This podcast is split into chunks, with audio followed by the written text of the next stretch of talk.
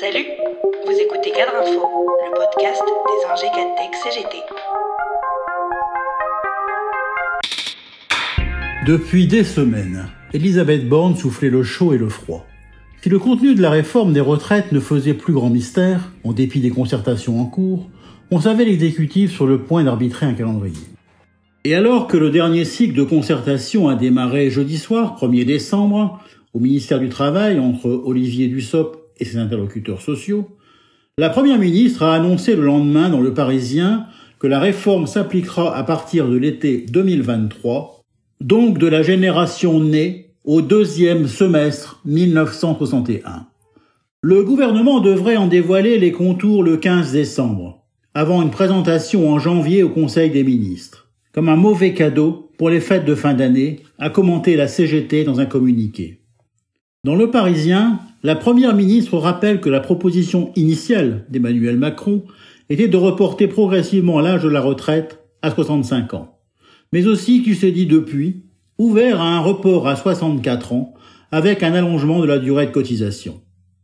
Un marché de dupes dans lequel les organisations syndicales ne sont pas tombées, maintenant un front commun contre cette perspective. Déjà le 3 octobre dernier, FO, CGT, CFDT, CFTC, CGC, FSU, UNSA et Solidaire réaffirmaient qu'elles ont, comme la majorité de la population, fermement opposé à tout recul de l'âge de départ à la retraite et à une augmentation de la durée de cotisation. Le choix de ce calendrier ne doit rien au hasard. L'exécutif fait sans doute le pari hasardeux que la proximité des fêtes freinerait la montée en charge d'une riposte sociale. C'est être un peu amnésique si l'on se souvient de la dernière mobilisation contre cette réforme. De fait, pour les organisations syndicales, toutes cette fois-ci, l'heure est à la préparation d'une riposte.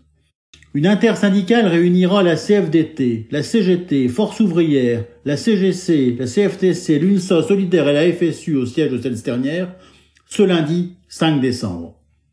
Et si la CFDT envisage toujours de continuer de jouer le jeu de la concertation, s'il y a report de l'âge légal de départ en retraite, elle s'opposera, et elle s'opposera par tous les moyens, notamment on essaiera de s'y opposer de manière intersyndicale, c'est clair, net, précis, a affirmé vendredi 2 décembre Laurent Berger, en marge du lancement des assises du travail à Paris. À la FSU, on entend aussi se régler sur le bon tempo pour mobiliser. Ne pas partir trop tôt parce que le risque d'être faible, c'est de ne pas avoir suscité assez de mobilisation et d'explication, a indiqué son secrétaire général, soulignant qu'il est difficile de mobiliser juste avant les fêtes. La CGT va mobiliser pour faire à nouveau échouer cette réforme, indiqué vendredi 2 décembre sur France Info Catherine Perret, secrétaire confédérale de la CGT, chargée des retraites et de la protection sociale. Il n'y a pas d'autre solution pour se faire entendre que la grève dans les entreprises. On a déjà beaucoup travaillé à informer nos militants et plus largement les salariés. On s'achemine donc à grands pas vers une confrontation sociale lors de la présentation en Conseil des ministres début janvier pour une discussion à l'Assemblée nationale au printemps. Et le gouvernement n'a pas encore parti gagné, car l'opinion est très largement défavorable à cette réforme.